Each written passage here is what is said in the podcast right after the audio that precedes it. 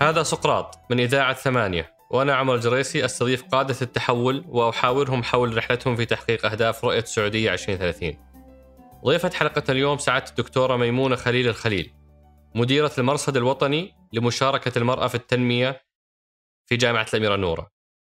تحدثنا مع ضيفتنا عن فكرة هذا المرصد يتبع لمن كيف تمويله واستدامته إيش أهدافه وإيش منتجاته وبعد ذلك دخلنا في رحلة تمكين المرأة بشكل عام وشامل آه، اللي مرت فيها السعودية خلال الخمس سنوات الماضية.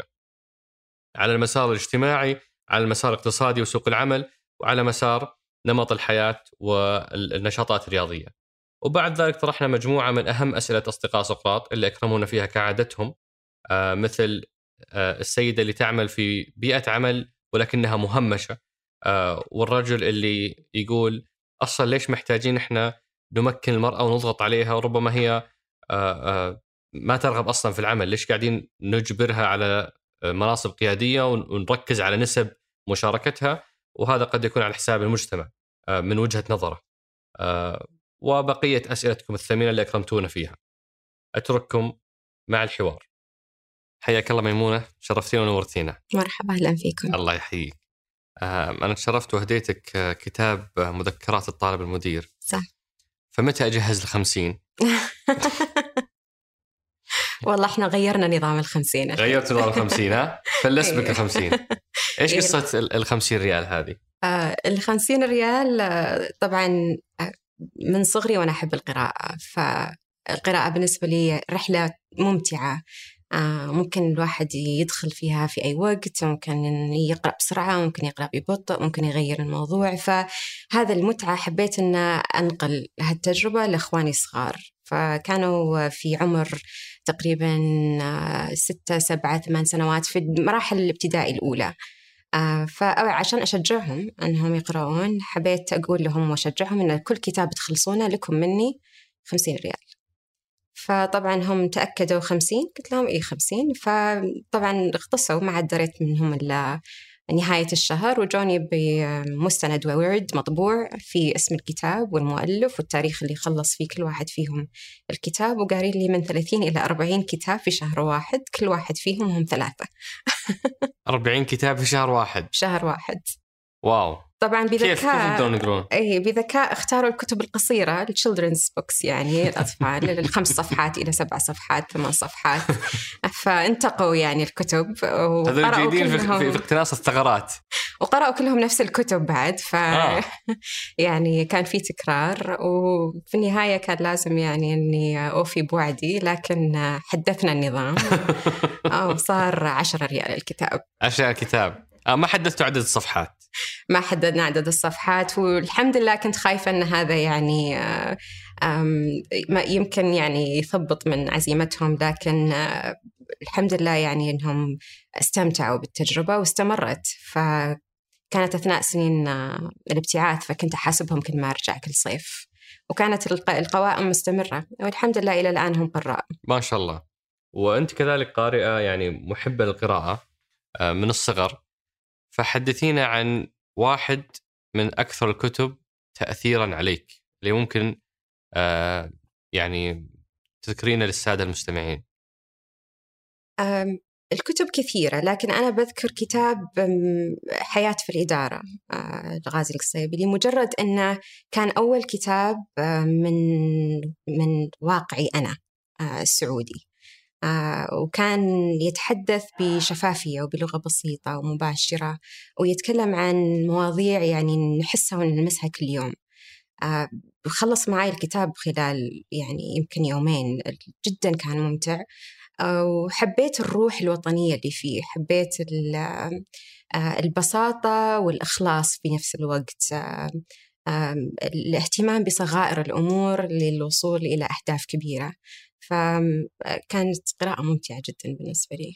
كتاب معروف ولذلك نبغى ناخذ كتاب ثاني قد لا يكون معروف للآخرين عشان اللي يبغى يستفيد منه ويقتنيه. وش بيكون؟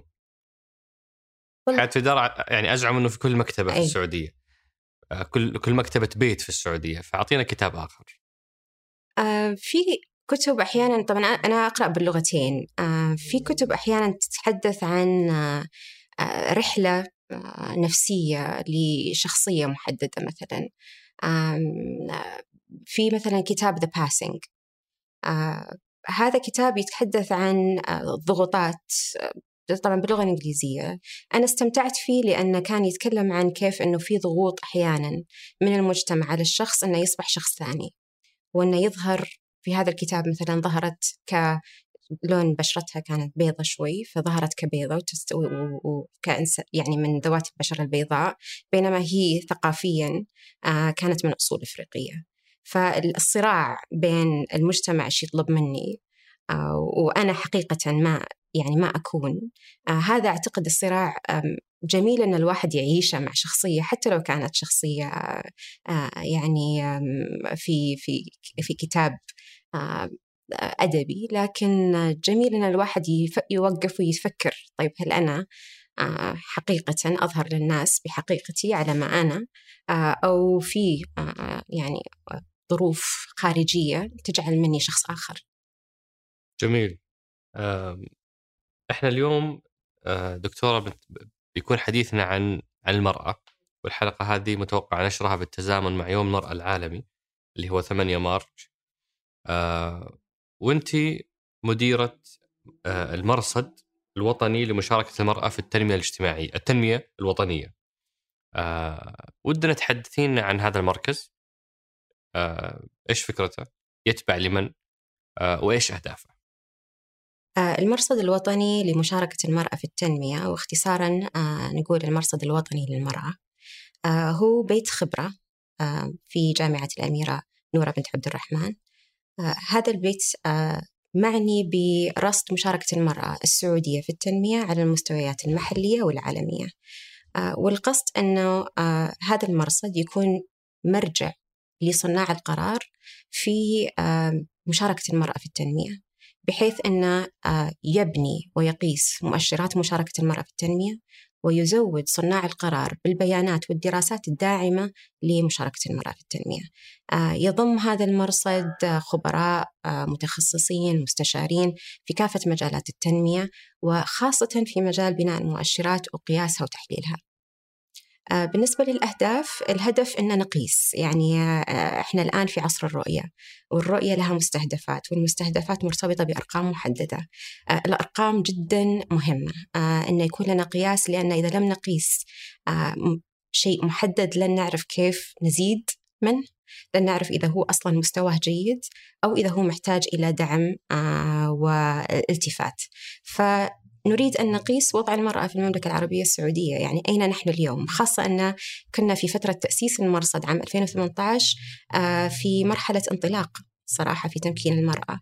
فكنا حابين أن يكون عندنا خط أساس بالأرقام في مجالات التنمية المعروفة اللي هي الصحة والتعليم والاقتصاد والتمكين التنظيمي المرأة في مراحل صنع القرار وأيضا في المجتمع. فأردنا أن يكون عندنا هذه الأرقام وفعلا أصدرنا المؤشر بعام 2019 كبيس لاين خط أساس. آه، نتطلع إلى إن شاء الله آه، رصد التمكين في السنوات القادمة لتكون عندنا فكرة واضحة بالضبط وين حصل التمكين وين حصل التقدم. وبالضبط حجمه كذلك. تقرير 2020 صدر. تقرير 2020 إحنا الآن جالسين نستلم الأرقام من الهيئة العامة للإحصاء. فبمجرد اكتمالها إن شاء الله راح يصدر وعادة نصدر أرقامنا في مؤتمر. آه، سوف يكون إن شاء الله المؤتمر الثالث للمرصد وسيعلن عنه إن شاء الله في حال جهاز المؤشر. والمرصد اليوم آه، واحدة من أسئلة الأصدقاء إنه بدأ في جامعة الملك سعود بعدين فجأة الآن هو موجود في جامعة نوره صحيح. انت تعملين في جامعة الملك سعود والمرصد في جامعة الامير نوره إيش إيش القصة بين الجامعتين؟ صحيح آه، المرصد آه، قصة تكامل جميلة صراحة بين الجامعات والأجهزة آه، الرسمية المرصد من بداياته طبعا هو تأسس في جامعة الملك سعود عام 2018 وكان المؤتمر الأول للمرصد في جامعة الملك سعود واللي كان فيها التوقيع للشراكة مع الهيئة العامة للإحصاء بحيث إنها تكون المصدر لكل بيانات مشاريع المرصد وخاصة مؤشر مشاركة المرأة في التنمية.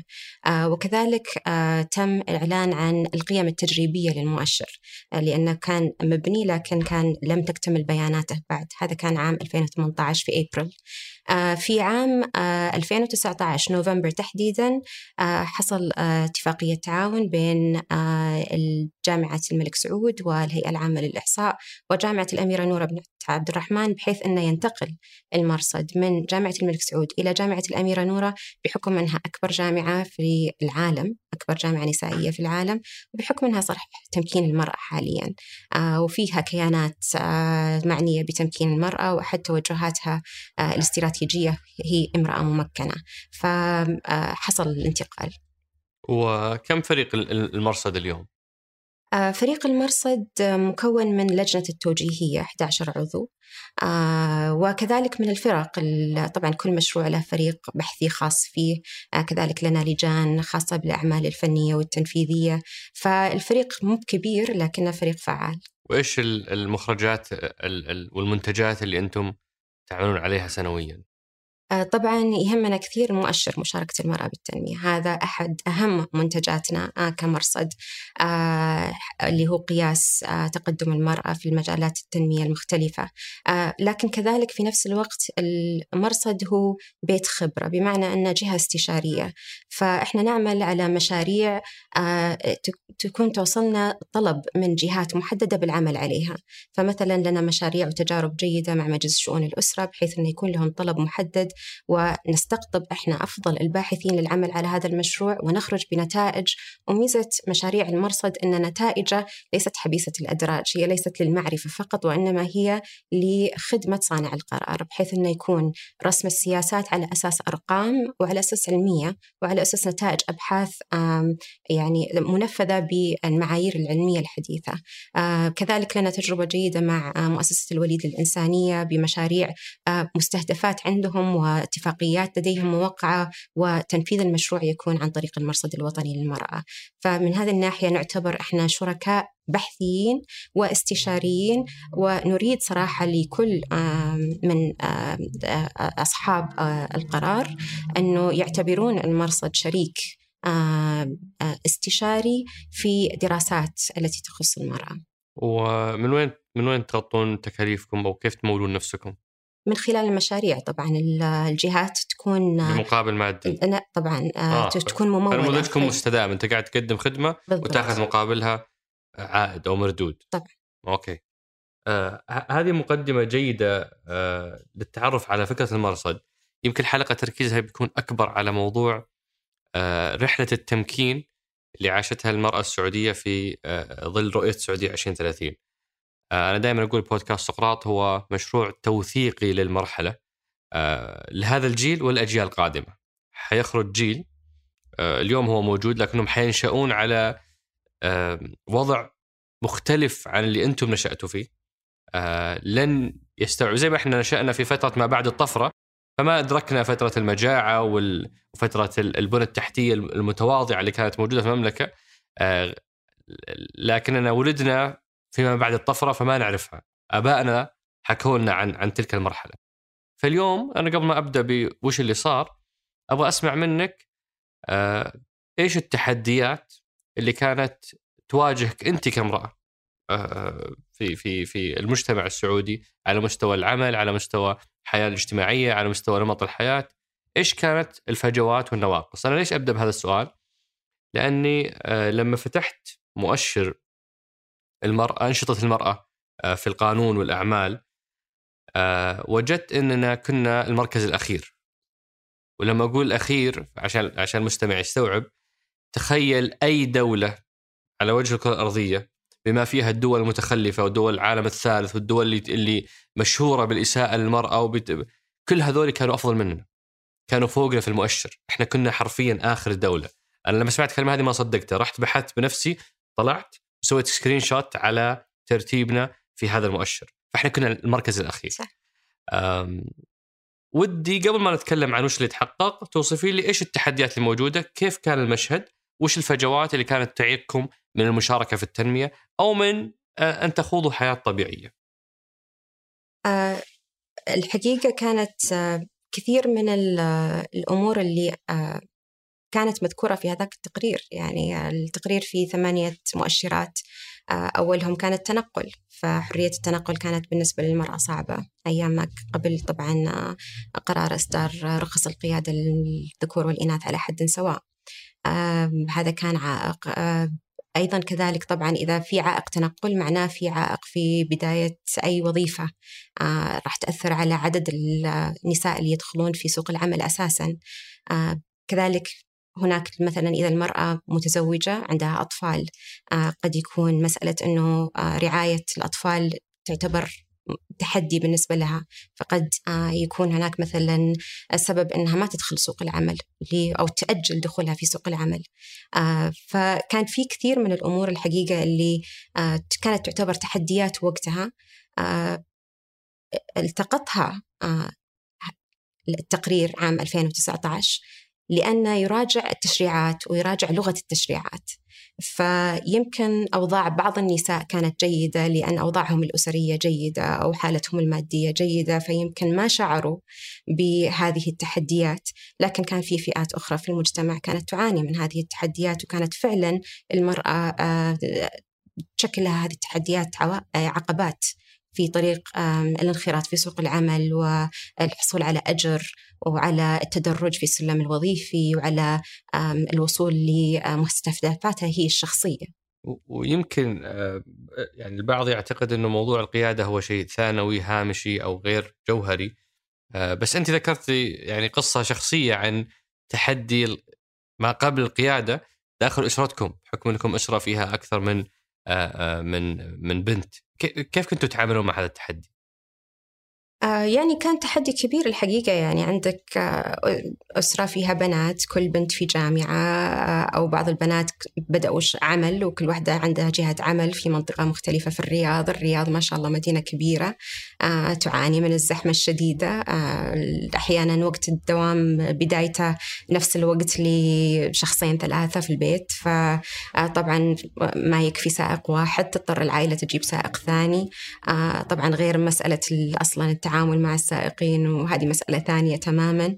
آه، ف والتحديات اللي أصلا تفرضها يفرضها هذا النوع من التوظيف. فجدولة السائق تنسيق الأوقات أحيانا الشخص يأجل موعد محدد عشان آه، يتأكد أنه في يعني إمكانية أنه يكون في وسيلة تنقل.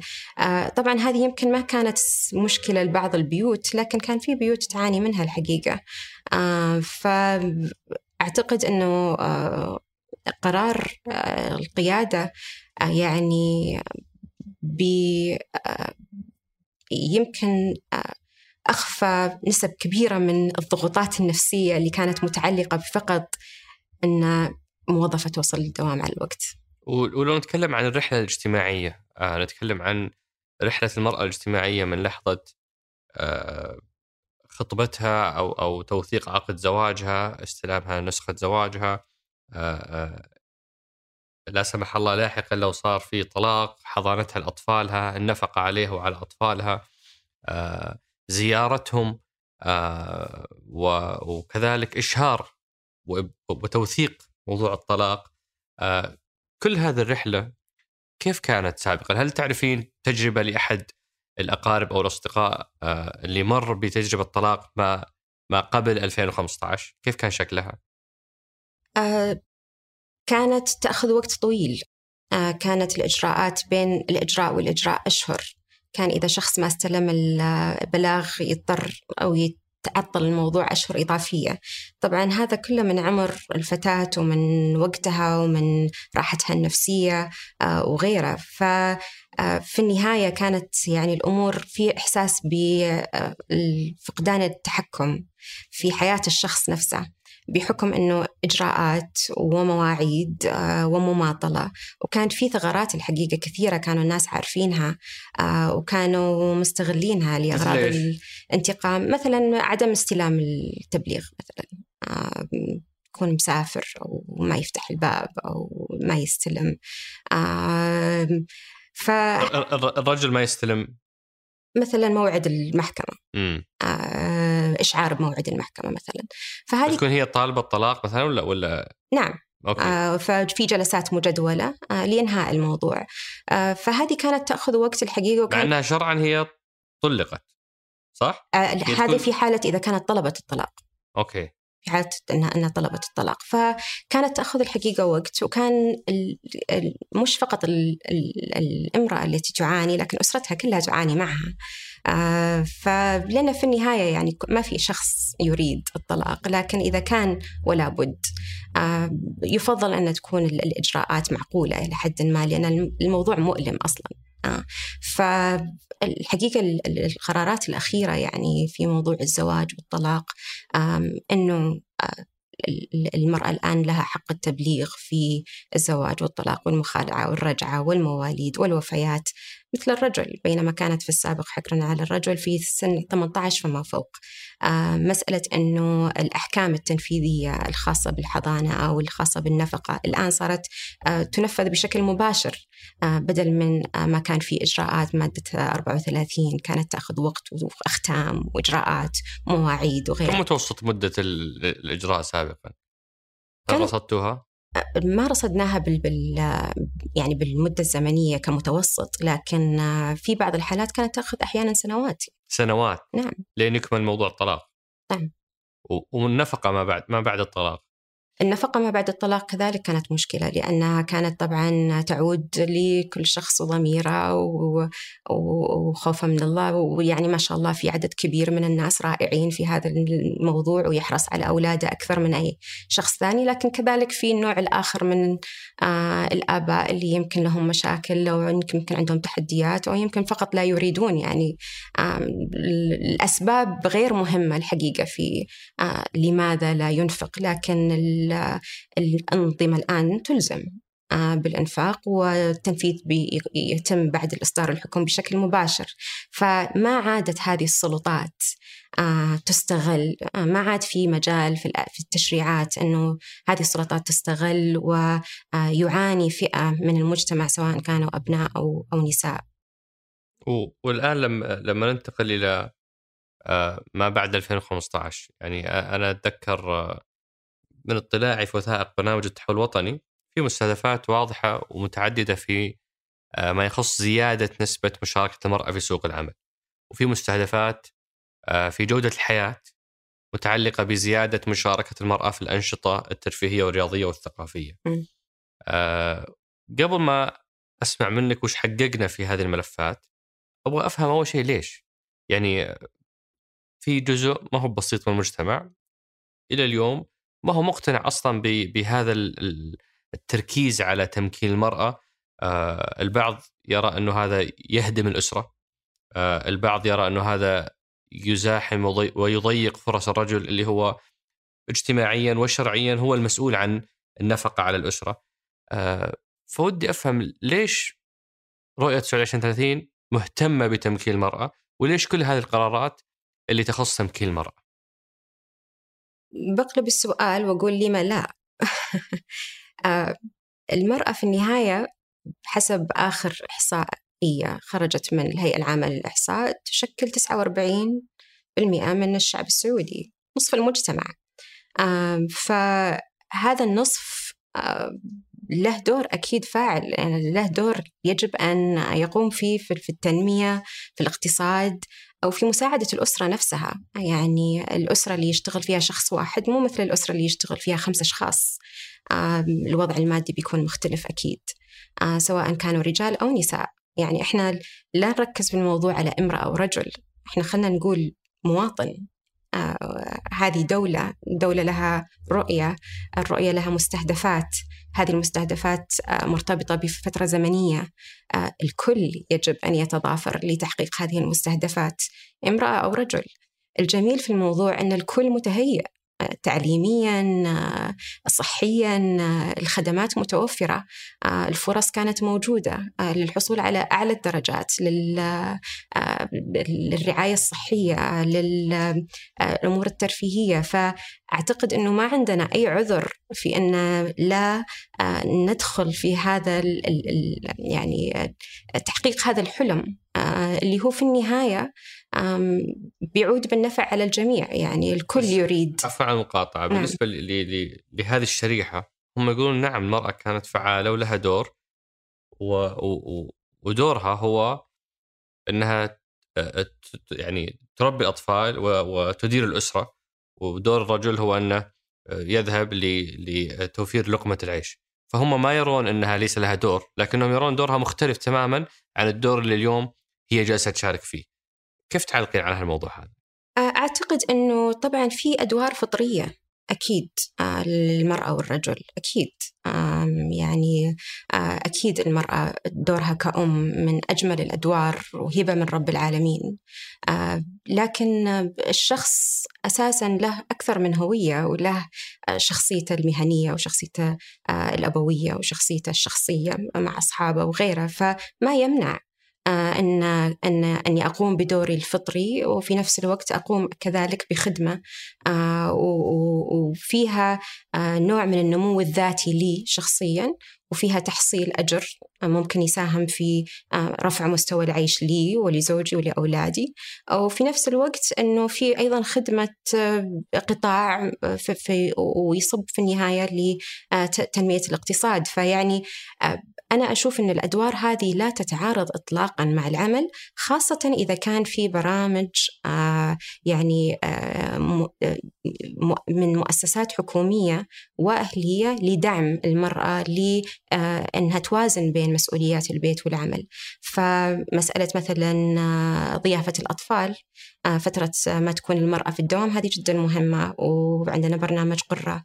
آه، مسألة مثلا تحدي التنقل اللي تكلمنا عنه آه، فكان في برنامج وصول. ففي في دعم واضح آه، من آه، الحكومة لأنه يكون في مساندة للمرأة. فأنا أتوقع من آه، الأسرة أنها ترحب آه، من كل أفراد الأسرة أب وأم آه، وأطفال أنها ترحب بهذه الفرص لأن في النهاية راح ترفع من مستوى المعيشة آه، راح تنوع التجارب اللي يعيشونها.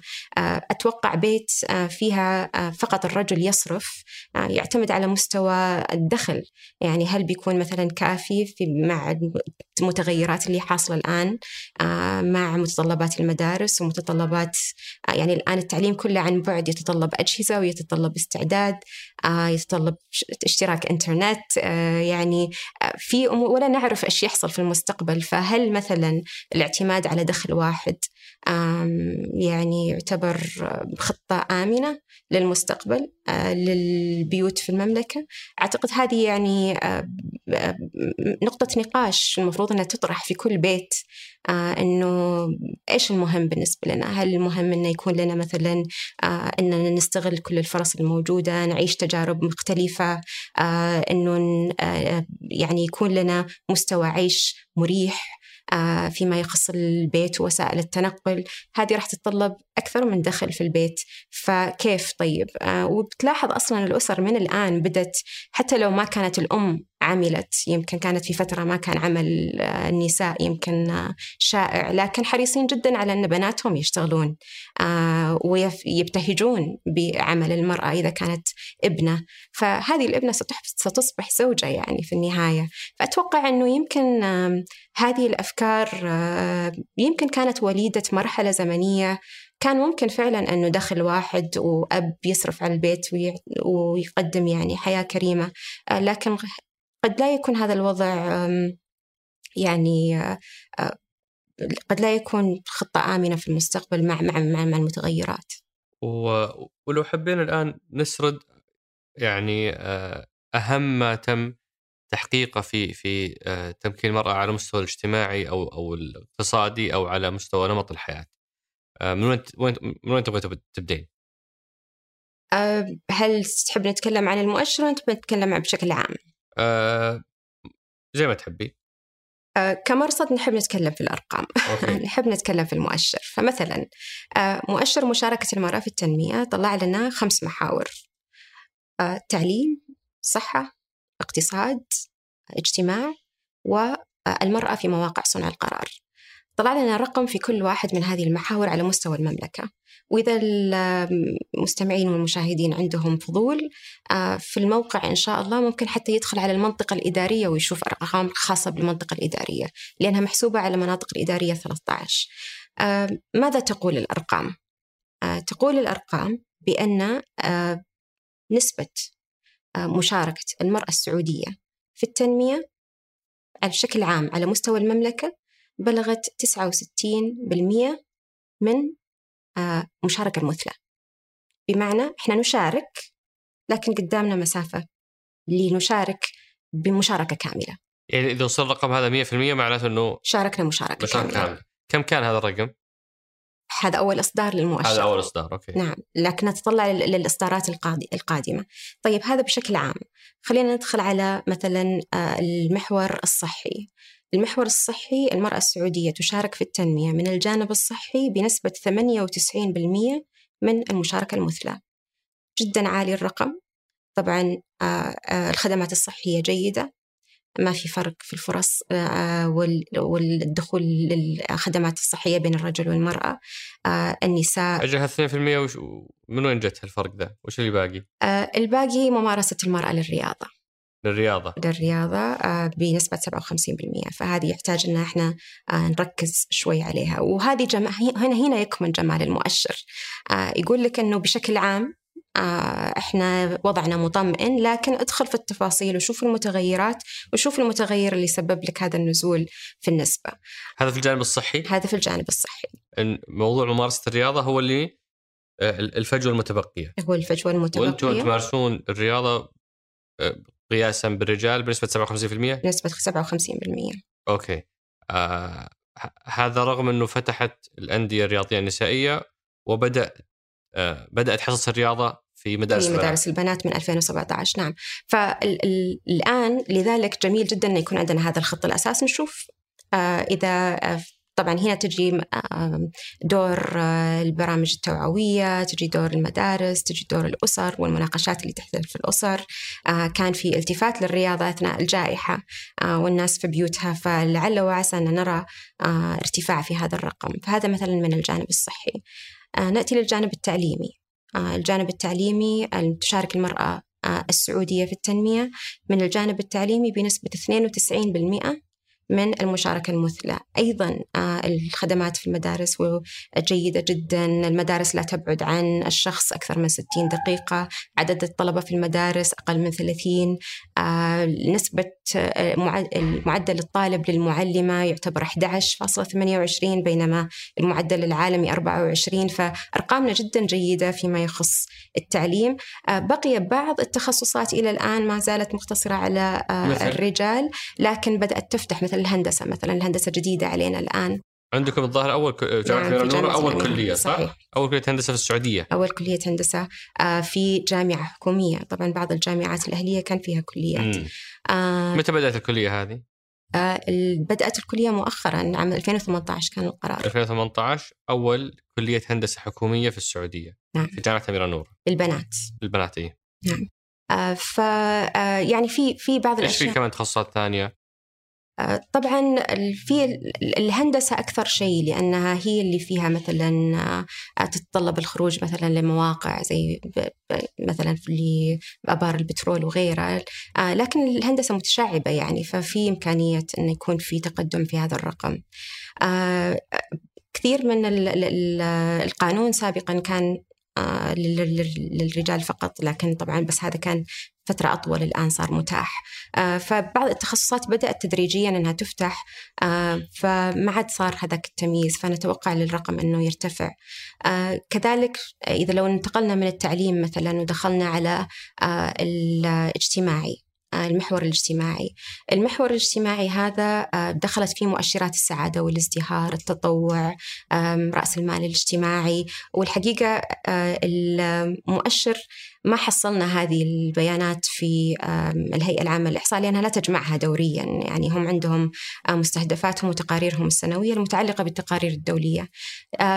فعشان نحسب هذا المؤشر كان في شراكة بين الهيئة العامة للإحصاء ومؤسسة الوليد الإنسانية بحيث أنه تم تنفيذ استبانة من تصميم فريق المؤشر في المرصد وتم تنفيذها على مستوى الوطن 13 منطقة إدارية 160 ألف مشارك 50% رجال 50% نساء آه، بمعايير الهيئة العامة للإحصاء وآلية الحساب الهيئة العامة للإحصاء وقام بالتحليل فريق المرصد. آه، وخرجت بأن مشاركة المرأة في التنمية في المحور الاجتماعي كانت بنسبة 86% تسألني وين الفجوات؟ الفجوات في التطوع.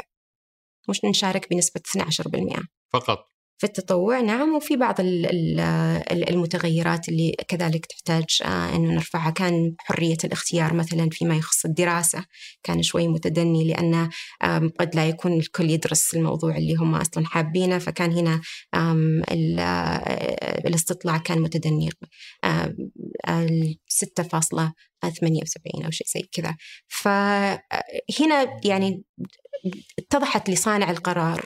المهتم بأن آه، يضع قائمة أولويات. بحسب هذه الأرقام ممكن أنها توضع قائمة الأولويات على ما يمكن أن نوجه برامج التوعية له ما يمكن أن آه، نضع ميزانيات له ما يمكن أن يعني يجدول مباشرة على أساس هذه الأرقام. لو بننتقل من الاجتماعي وندخل على الاقتصادي آه، نسبة مشاركة المرأة في التنمية من الجانب الاقتصادي 54% طبعا يعني دخول المرأة أصلا في سوق الأعمال كان يعني بعد الرجل بفترة فهذه أصلا يعني آه، مرتبطة بعوامل تاريخية. لكن نجد أنه في آه، يعني المنشآت الصغيرة والمتوسطة آه، لكل مئة رجل في المنشآت الصغيرة والمتوسطة 44 امرأة. فيعني الأرقام الآن في مستوى متوسط تقريبا لكن نتوقع إن شاء الله مع الوقت ومع آه، المبادرات الكثيرة مع برنامج التحول مع برامج الرؤية أن نبدأ نشوف انعكاس آه، في هذه الأرقام في السنوات القادمة. آه، تركت آخر محور لأنه لأقل درجة. لنا سميناه إحنا المحور التنظيمي. ونقصد فيه المرأة في مواقع صنع القرار. آه، هنا كم مرأة بمرتبة وزير هنا كم مرأة في مرتبة الحادية عشر فما فوق آه، كم مرأة في المجالس البلدية كناخبة أو مرشحة. آه، فهنا طلعنا نسبة مشاركة المرأة في التنمية في المحور التنظيمي 13% من مشاركتها المثلى. فهنا لازم ننتبه. آه، هنا فعلا لازم أنه يكون لنا جهود آه، مكثفة. والحقيقة بدأت آه، بدأت ومستمتعين في المرصد برصدها الحقيقة. السفيرات وممثلات الدائمات للمملكة في اليونسكو والملحق الثقافي في ثلاث مد... في ثلاث بلدان الآن من النساء. ف يعني عندنا الآن نائب رئيس مجلس الشورى آه، رئيسات الجامعات آه، النسائية كلها طبعا من النساء. ف آه، نتوقع لهذا الرقم أنه يرتفع لكن بما أنه متدني جدا من الآن أعتقد أنه المرأة السعودية مؤهلة. أعتقد أنها جاهزة. أعتقد أنه ممكن أن توضع فيها الثقة آه، في مواقع صنع القرار. أعتقد أنها كانت من زمان وهذا مش جديد أن رأيها يعتد به. لها خبرات آه، رائعة في أماكن مختلفة حتى خارج المملكة. آه، ممكن أنها تضيف الكثير في اللجان من ناحية مراجعة أنظمة صنع قرار.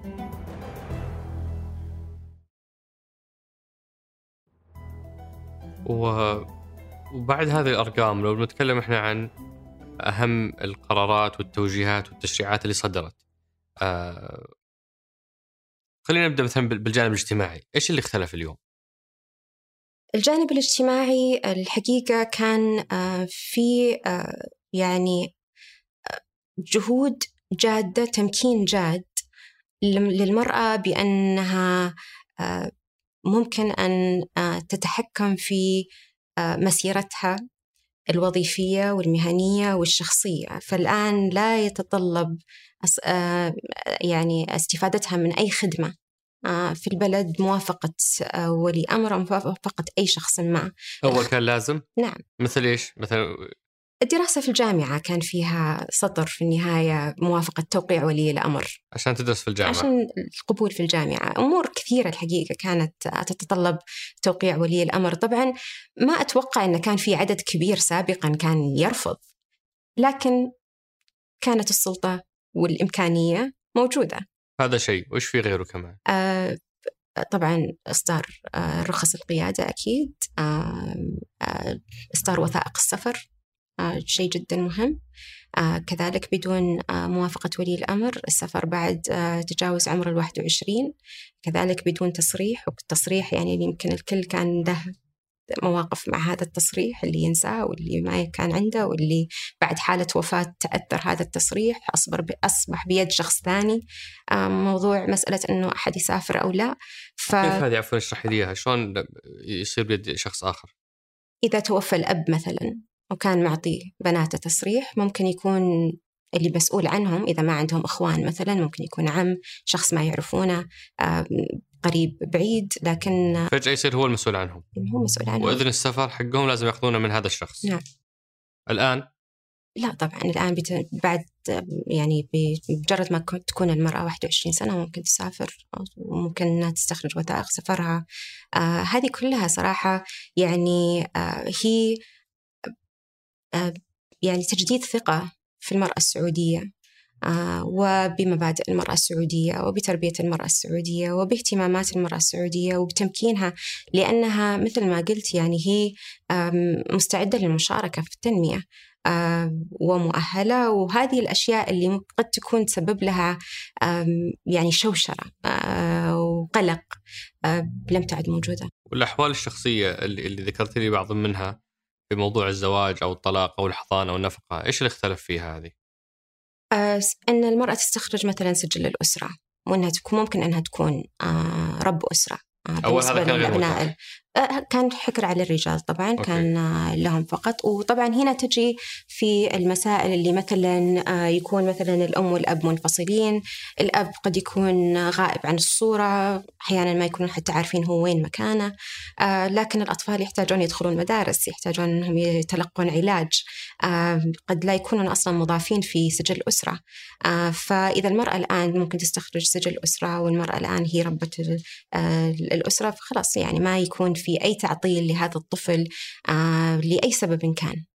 وأظن أنه الآن أصبح يشترط على على مأذون الأنكحة أنه يسمع موافقتها نعم. بشكل مباشر. وعدم استنابة أي شخص آخر. آه، أكيد. وكذلك حتى زواج آه، منهم دون الخمس 15 آه، سنة ممنوع ومنهم دون 18 سنة بموافقة المحكمة.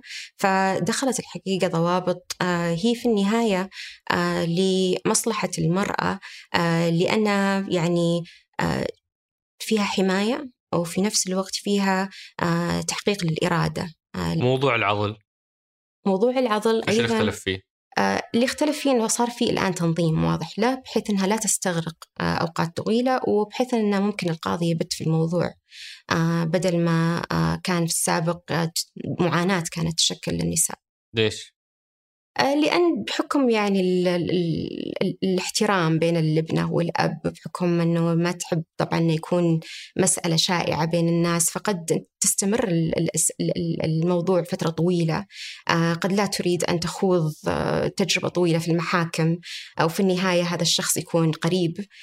فالبت في الموضوع بشكل سريع وأنه يكون في يد القاضي هذا أكيد يعني راح القاضي هو اللي يزوجها الآن. نعم. إذا إذا إذا ثبت أنه ولي أمرها يعضلها. صحيح. وفي موضوع الطلاق والإبلاغ وش اللي تغير؟ أول كان ممكن تعلق المرأة لأشهر وأنت ذكرتي سنوات، إيش اللي اختلف اليوم؟ آه إنه يكون في إشعار آه بالطلاق هذا يكون خلاص يعني مباشر آه بحيث إنه إذا تم يكون خلاص على بعلم الطرفين آه هذا شيء مهم. آه كذلك آه كان في تعديلات في الأمد المدة الزمنية اللي كان يستغرقها فلم تعد هناك هذيك الفترات الطويلة بين الجلسات. آه وفي الحقيقة حرص كذلك في مكاتب أيضا إصلاح وفي حرص لإصلاح ذات البين طبعا أكيد موجودة. آه لكن مسألة إنه التفات الطلاق إذا في حال خلاص يعني القرار هو الانفصال إنه آه لا يكون مؤلم أكثر مما يجب أن يكون والإسراع في هذه والبت في هذه الأمور. وإذا ماني غلطان أنا قريت بأنه اليوم آه ما يحصل للطرفين على وثيقة طلاق إلا بعد جلسة في المحكمة آه فيها محاولة صلح وفيها إذا لم لم يعني ينجح الصلح يكون في على الأقل اتفاق من الآن على موضوع النفقة والزيارة والحضانة. والحضانة. فهذه يصدر فيها يعني آه، صك من اللحظة اللي يتم فيها توثيق الطلاق سابقا كانت ممكن هذه آه كل واحدة منهم قضية منفصلة فهي بعد ما ينتهي الطلاق تروح ترفع قضية عشان تحضن أطفالها بعدين ترفع قضية أخرى عشان موضوع النفقة بعدين ترفع قضية عشان الزيارة. إذا صحيحين لو أنا فهمي غلط. نعم صحيح. وهذه كلها كانت من التعديلات الحقيقة يعني يجب الإشادة الحقيقة بهذه الإصلاحات في وزارة العدل لأنها فعلا راعت أنه العامل الزمني جدا هام في هذه المواضيع. وخاصة موضوع الحضانة. موضوع الحضانة بالنسبة للأم موضوع أساسي. يعني اليوم يفرق مع الأم آه، في موضوع الطفل فما بالك أشهر وسنوات وش اللي فرق في قرار الحضانة الآن؟ إن الكل يبت في الموضوع كله بشكل متكامل في الجلسة الوح... في جلسة واحدة آه وإنه يكون تنفيذ الأحكام بشكل مباشر آه وإنه تكون يعني آه بطريقة منظمة آه وإنها حتى ما تكون حتى يعني خاضعة للاهواء الشخصية النظام موجود بمجرد ما تدخل هذا القضية خلاص يتم البت في جميع الأمور المتعلقة فيها. فهذا كله طبعا يخفف من وقع هذا الطلاق لأن مثل ما قلت في الأساس هو وضع صعب على كل أفراد العائلة في في جانب صندوق النفقة لو تحدثيني عن فكرة هذا الصندوق وش قاعد يعالج؟ آه، بالنسبة لصندوق النفقة طبعا آه، مثل ما قلنا أن النفقة في السابق كانت أحيانا تتأخر أو ما تجي بالأساس فصندوق النفقة هنا هذا يضمن ضمان أنه عدم التأخر الصرف على المطلقات وعلى الأبناء. فمن هذه الناحية نظم العملية. آه، من بين الأشياء اللي لاحظتها هنا مثلا أيضا أنه أنه تغيير اسم المرأة اليوم أصبح ما يتطلب موافقة ولي الأمر. صحيح. أول كان لازم؟ نعم كان كان شرط. كان شرط موافقة الأمر حتى تغير المرأة اسمها. نعم. وصارت الآن آه، أسوة برجل تغير اسمها بدون رجوع للرجل آه طيب في الجانب ال ال هذه يمكن مجموعة من المتغيرات اللي صارت في الجانب الاجتماعي. في الجانب الاقتصادي ومشاركتها في سوق العمل.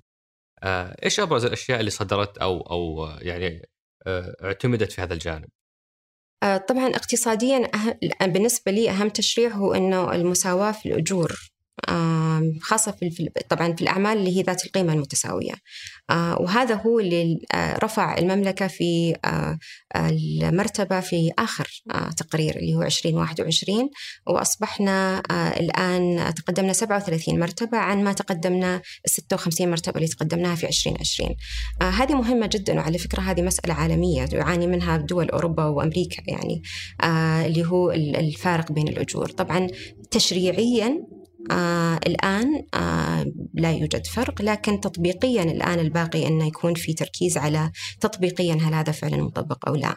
طبعا في القطاع الحكومي لا يوجد فارق لكن في القطاع الخاص. و آه إيش القطاعات الجديدة اللي اليوم المرأة تعمل فيها لم تكن متاحة لها سابقا؟ آه يعني يمكن الكل آه، موجود في المملكة أو زار المملكة مؤخرا بيلاحظ أن المرأة موجودة آه، المرأة مرئية. المرأة في المطار آه، المرأة في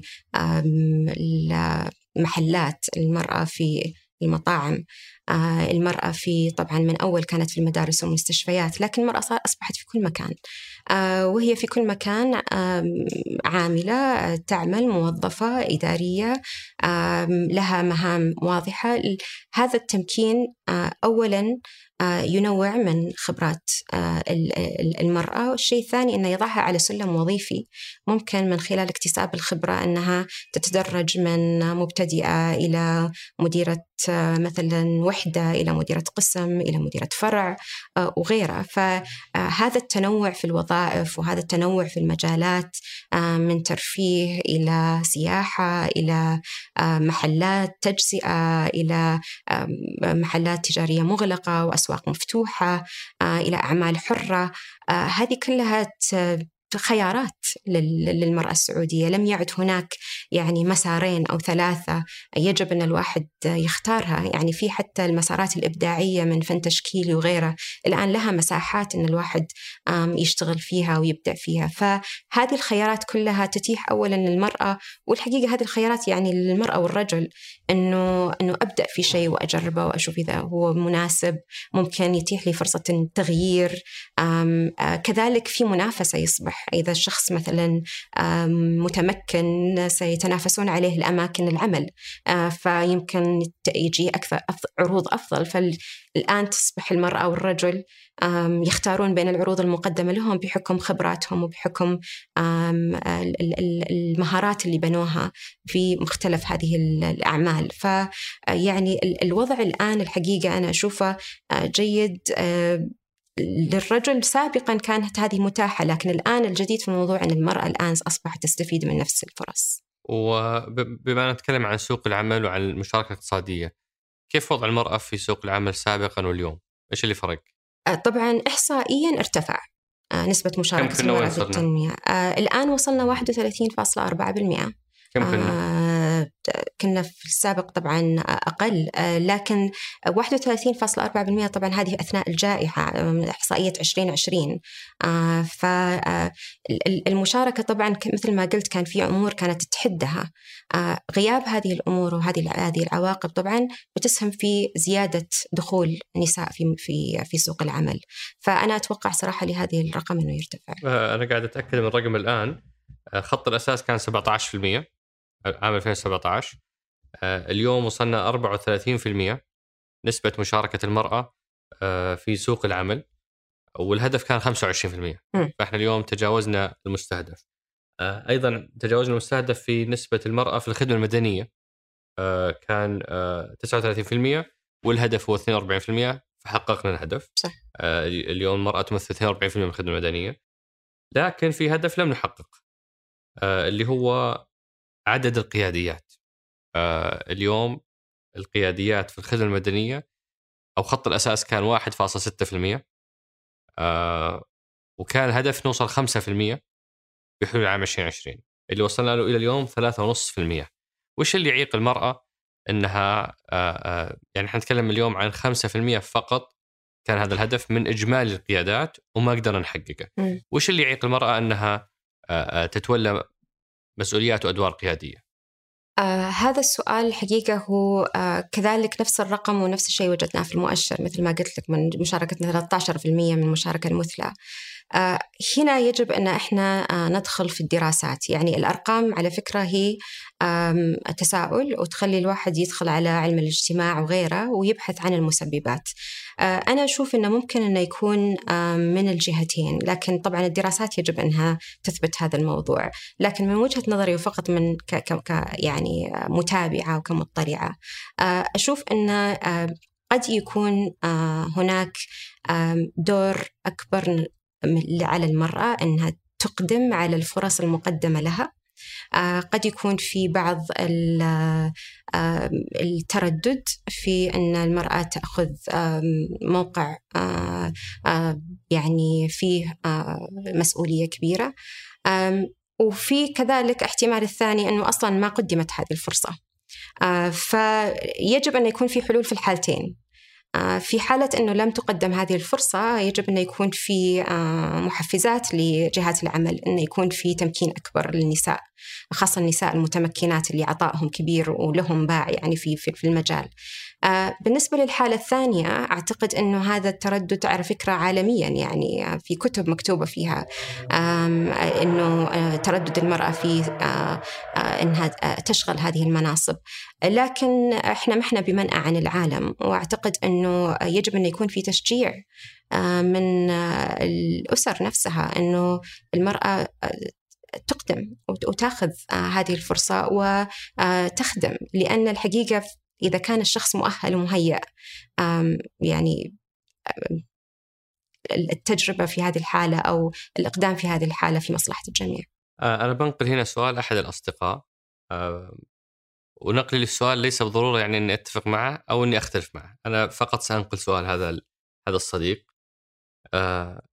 هو يرى بأنه المبالغة في الحرص على المساواة بين بين الجنسين في كل شيء غير صحي وغير صحيح ومحاولة الضغط على المرأة بأنها تكون في مناصب قيادية وليس بالضرورة أنها هي مهيئة لها هو يضر المنشأة ويضر المرأة ويضر الرجل. آه فيعني صياغته هو يقول ليش ما تستسلمون؟ خلاص المناصب القيادية للرجال في لكم مساهمة لكم دور هذا عالميا ما هو بس في السعودية كم عد كم كم رئيس آه، ذكر وكم رئيس دولة امرأة رؤساء الشركات رؤساء وزراء الوزارات. فيقول ليش إحنا قاعدين نحاول نضغط على ون ونعيشها بأنه لازم تكون ند للرجل؟ و فإحنا نخسر الجهة نفسها لأنه تكلف فيها شخص ما هو بالضرورة هو الاكفى والأفضل. ونخسر الرجل اللي آه، حرم من فرصة فقط لأننا نبغى نرفع نسبة قياديات النساء. ونخسر المرأة اللي ضغطنا عليها وحملناها فوق طاقتها. فكيف تعلقين على سؤاله؟ آه، تعليقي على السؤال إنه ما هو بالضرورة يعني هذا ما هو وضع مفروض على الناس آه، لكن في نساء مؤهلات في نساء أصلا هم في مجال العمل في نساء أصلا هم يعملون آه، نفس عمل المدير ويمكن أحسن في نساء يمكن يعملون نفس عمل الرئيس وقد تكون لو وضعت في موضع صنع القرار أبدعت لهؤلاء يجب تتاح الفرصة. من بس مو ضروري يكون 50 50 مو هذا الهدف. التساوي في إتاحة الفرص. آه ليس بالأرقام والمؤشرات اللي هي النتائج كم في فعليا لكن يجب أن تكون الفرصة آه أنه شخص يرأس هذا المنصب متاحة للرجال والنساء. هذا اللي يجب أن نؤمنه إحنا كمجتمع.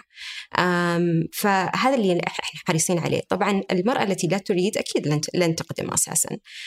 فما في يعني ضغط هنا أو أو أو أو مدعاة للاستسلام أو غيره. لكن إذا كان الشخص مؤهل وكان الشخص خبير وكان الشخص ممكن أنه يفيد في هذا في هذا الموقع بالعكس ممكن تكون فائدة كبيرة على الجميع آه، على فكرة.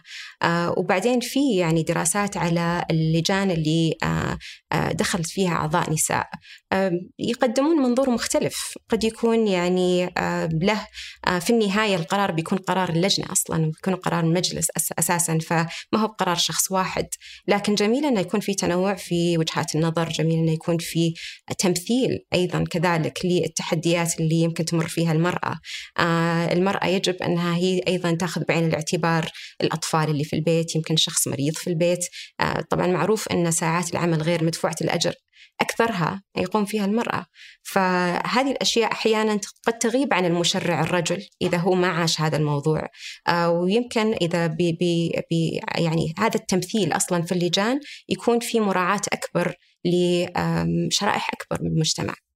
وقبل ما انتقل لأسئلة أصدقاء سقراط أبغى أختم بالمسار آه، قرارات آه، تخص نمط الحياة. يعني أنت ذكرتي واحدة من أنت نشأتي في أمريكا. واحدة من الأشياء اللي افتقدتيها لما انتقلتي للرياض في في في طفولتك ونشأتك هو موضوع جولة السياكل. على سبيل المثال صحيح. آه، دخول الملاعب ممارسة رياضات معينة ممارسات ممارسة ثقافات معينة. هذه إيش اللي حققنا فيها يعني في الفترة الماضية؟ طبعا آه، أعتقد يعني المواسم اللي كانت آه، بدأت قبل الجائحة أوضحت لنا شيء مهم وهو أنه في الأنشطة الخارجية والترفيه عامل هام في الحياة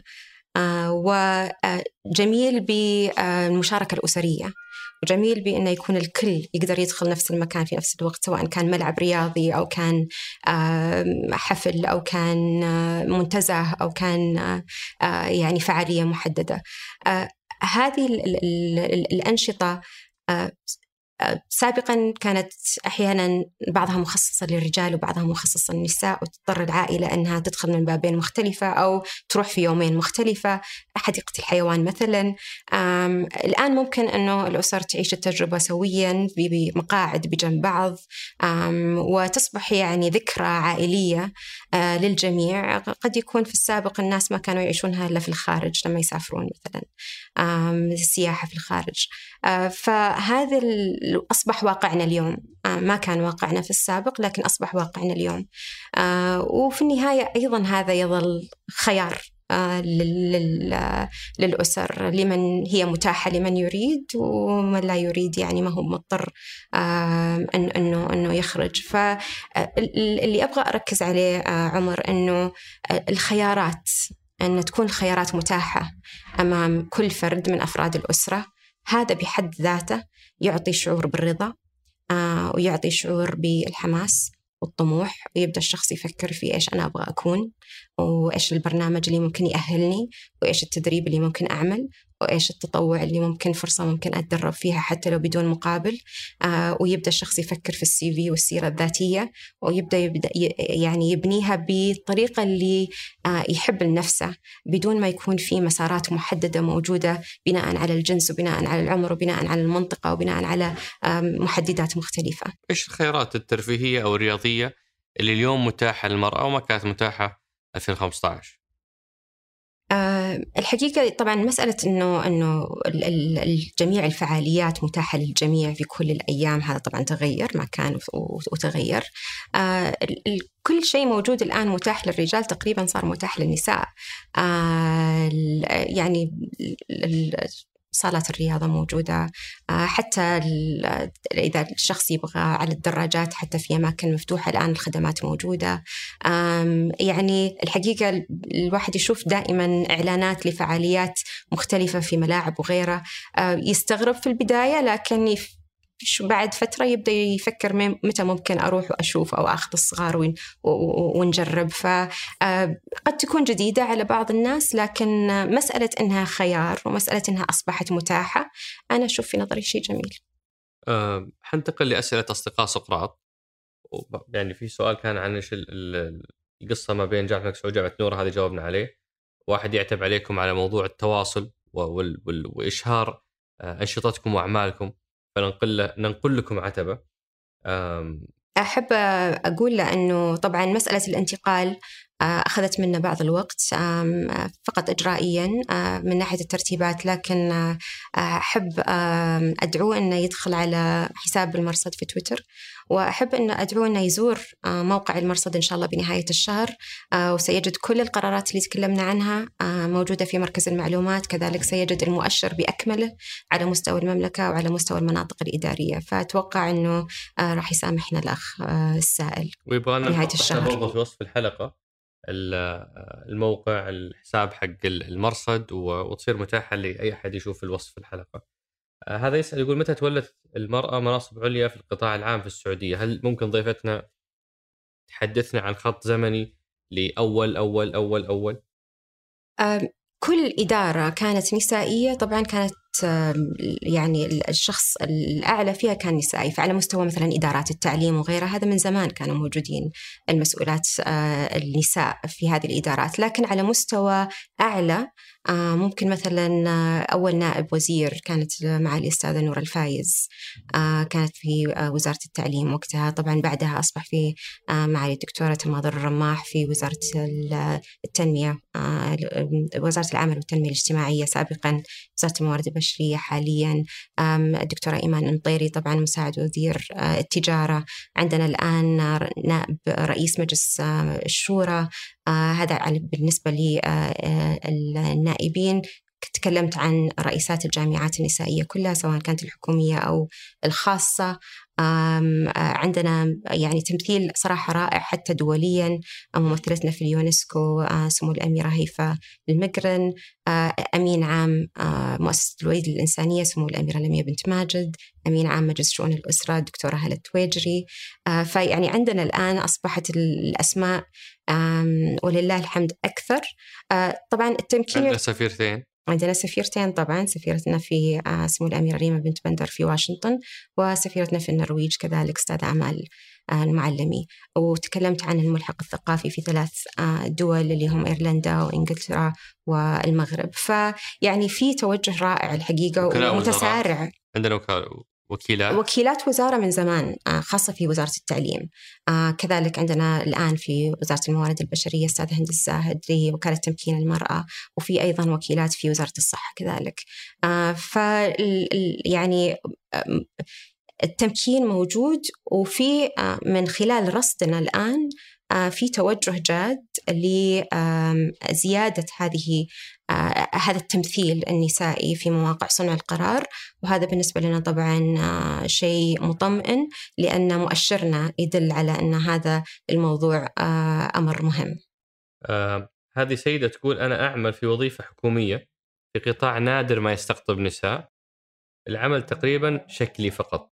جابونا عشان يقولون القسم فيه سيدات. آه هذه الحالة من توظيف لأجل فقط إنه إحنا والله عندنا موظفات آه فيها هدر الموارد وفيها المالية والموارد البشرية لما تعطل مثل الكفاءات. وش رأيك في هذا في هذه الحالة؟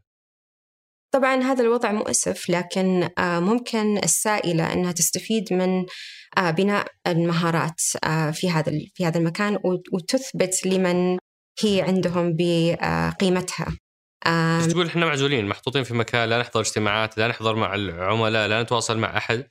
محطوطين كأننا جهاز حاسب ترسل له التوجيهات فندخلها ولا نعالجها في الحاسب بعدين نرجع نرسل لهم إياها.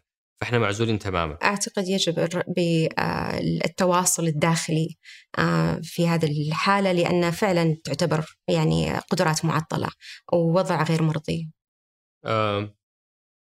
نوف القحطاني مديرة برامج تمكين المرأة في تنمية الموارد البشرية آه، يعني جزاها الله خير تقول آه، إحنا نقدم الكثير من المبادرات وندعم واللي حابة تتعرف على برامجنا تزور موقعنا آه، وهي تقترح مبادرة اسمها pay forward اللي هي إنه كل امرأة تحصل على فرصة تساعد امرأة أخرى في الحصول على فرصة حتى نمكن بعضنا. نعم مبادرة ممتازة. آه هذا السؤال يقول ما أعرف هو دور مين بس هل في رقابة على الشركات والجهات الخاصة آه اللي يعني يخالفون ضوابط بيئة العمل؟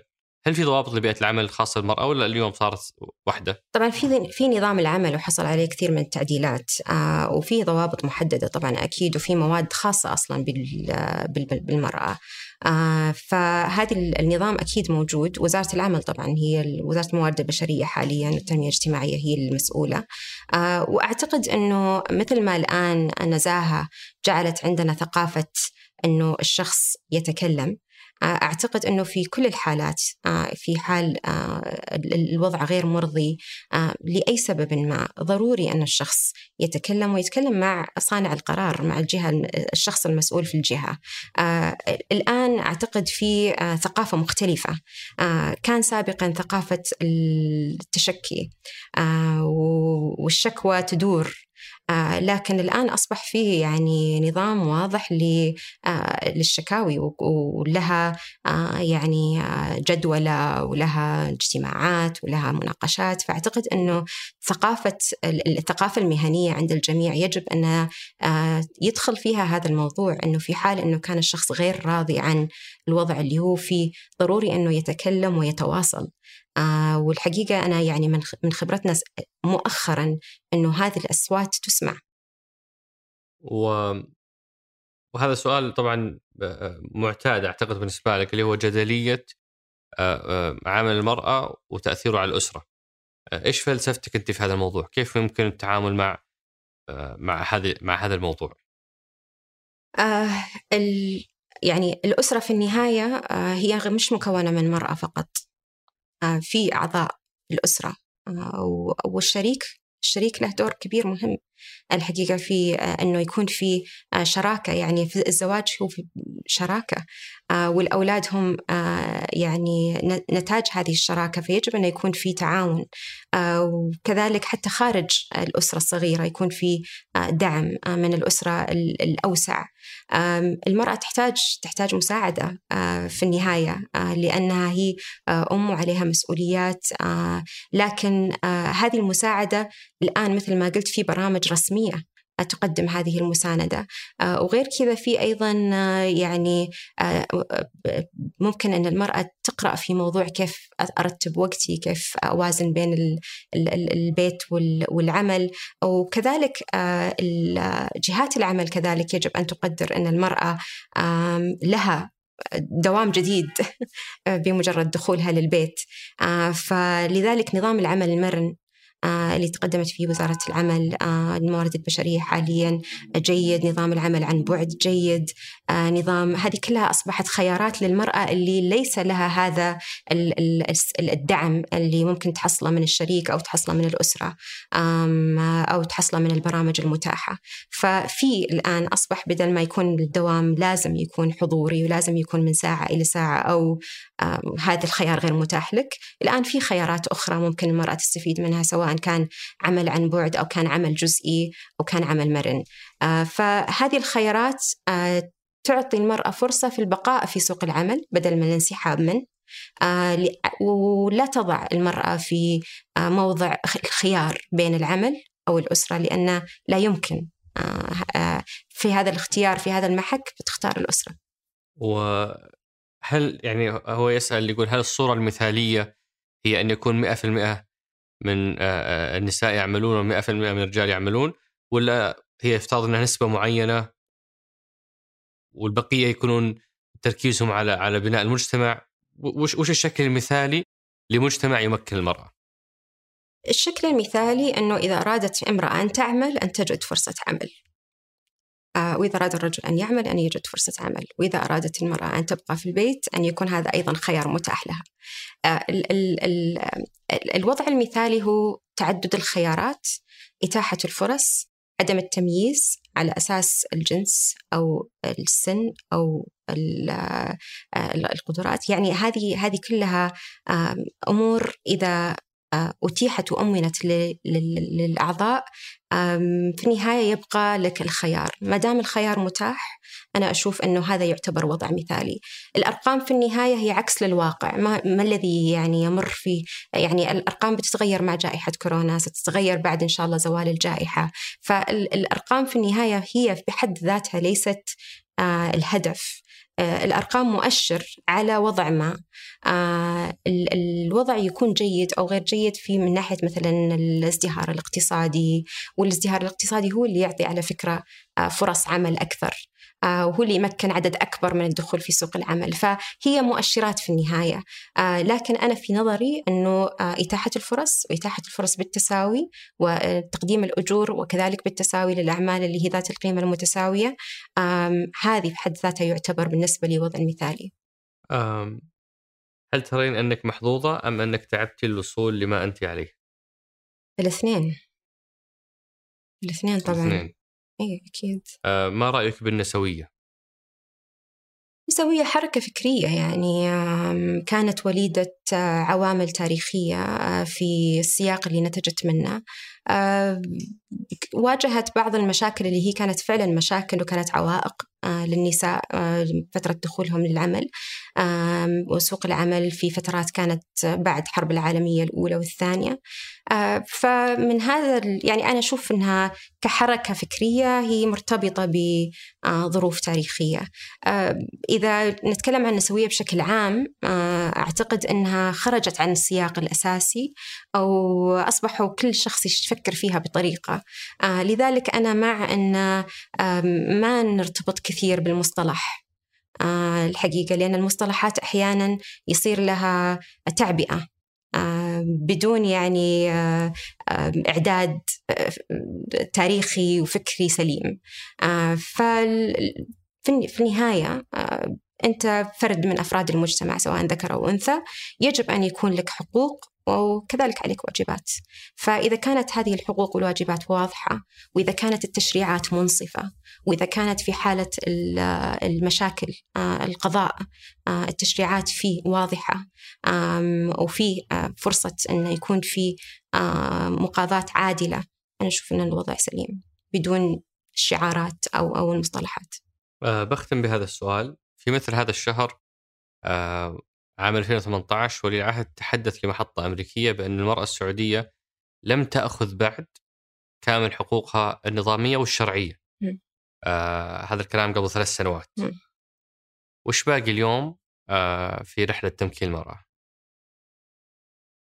والله قطعنا مشوار آه كبير. آه أنا أشوف يعني آه أعتقد أنه يجب أن إحنا آه نراهن على المرأة. أن نعطيها آه، فرص أكبر آه، وأن نتيح لها المساحة أنا فرص أكبر مثل إيش؟ يعني وش باقي ما, ما, ما حصلت عليه اليوم؟ مثلا يعني عندنا مثلا في التخصصات العلمية عندنا في المملكة العربية السعودية الخريجات في التخصصات العلمية اللي هي ستم نسبتها جدا عالية مقارنة بدول العالم فودنا نبني على هذه المكتسبات في عندنا مكتسبات رائعة. أرقام قاعدة تعطينا هذه المكتسبات. فضروري أن الدراسات تبحث عن هذه الشريحة ونشوف هل في عوائق. آه لأن مثلا عندنا المرأة آه من أكثر النسب الآن آه في التقارير المرأة في دخولها في أعمال ريادة الأعمال المرأة السعودية في الدخول في المنشأة أو بداية منشأة صغيرة. لكن ماذا يحدث بعد البداية؟ آه، تتعثر. ما هي أسباب هذا التعثر؟ هنا يجب أن إحنا نركز. آه، وضروري يعني أنا حابة أني آه، يعني أستثمر هذا اللقاء. وأطلق نداء للعمل على الدراسات في قضايا المرأة. يعني نتعب في الحصول على الأرقام الخاصة بالمرأة. قد نجد الرقم بشكل عام للمرأة والرجل لكن نحتاج أرقام يعني مصنفة حسب الجنس في كل الوزارات. لأن لن نستطيع أن نحدد ونشخص المشكلة بدون ما نشوف الرقم. فالجهات اللي عندها مستهدفات متعلقة بالمرأة وتحتاج دراسات في هذا الموضوع. جميل أن إحنا نخرج بقائمة أولويات بحثية. عندنا جامعات الجامعات هذه غنية جدا بالكوادر وبالباحثين وبالمختصين وبالمحللين والإحصائيين. ممكن نبدي مؤشرات لكل موضوع يتعلق بالمرأة. فأنا أتمنى أنه يتم الاستفادة من هذه الجامعات كجهات استشارية. لمتخذين القرار بشكل مباشر بين الجهة الرسمية والجامعة لبناء هذه المؤشرات. آه، في حال كانت البيانات مجموعة أصلا بطريقة خطأ في تعديل جمع آلية جمع هذه البيانات بحيث أن لا نتكلم عن السابق على الأقل نتكلم عن المستقبل من السنة 2021 آه، فما بعد. آه، ممكن أن إحنا نوثق هذه المسيرة. التغييرات كثيرة. جميلة جديدة تحتاج توثيق تحتاج قياس تحتاج تحليل تحتاج تقييم. آه هذه كلها آه المرصد متخصص فيها وأتمنى الحقيقة سواء آه يعني آه عن طريق مشاريع مشتركة أو عن طريق مبادرات مشتركة انه يتم العمل على إنتاج تقارير آه في النهاية تسهم على آه تحديد خط الأساس وتبين لنا بالضبط إحنا وين متجهين في تمكين المرأة وتبين لنا بعد ما نوصل نقطة محددة إيش الخطوة القادمة. آه كل التوفيق لكم في رحلة توثيق وتقييم ورصد وتحليل آه تمكين المرأة في السعودية. شكرا. وننتظر آه تقريركم عام 2020 إن شاء الله. شكرا. شكرا لك دكتور الله يحييك. شكرا على الاستضافة شكرا أصدقاء سقراط. والشكر موصول إلى فريق بودكاست سقراط. وأخص منهم من الإعداد فهد القصير من الإنتاج ريهام الزعيبي من التصوير صالح باسلامة وجميل عبد الأحد. ومن هندسة الصوت محمد الحسن ومن التحرير وفاء سليمان. بودكاست سقراط يأتيكم من إذاعة ثمانية.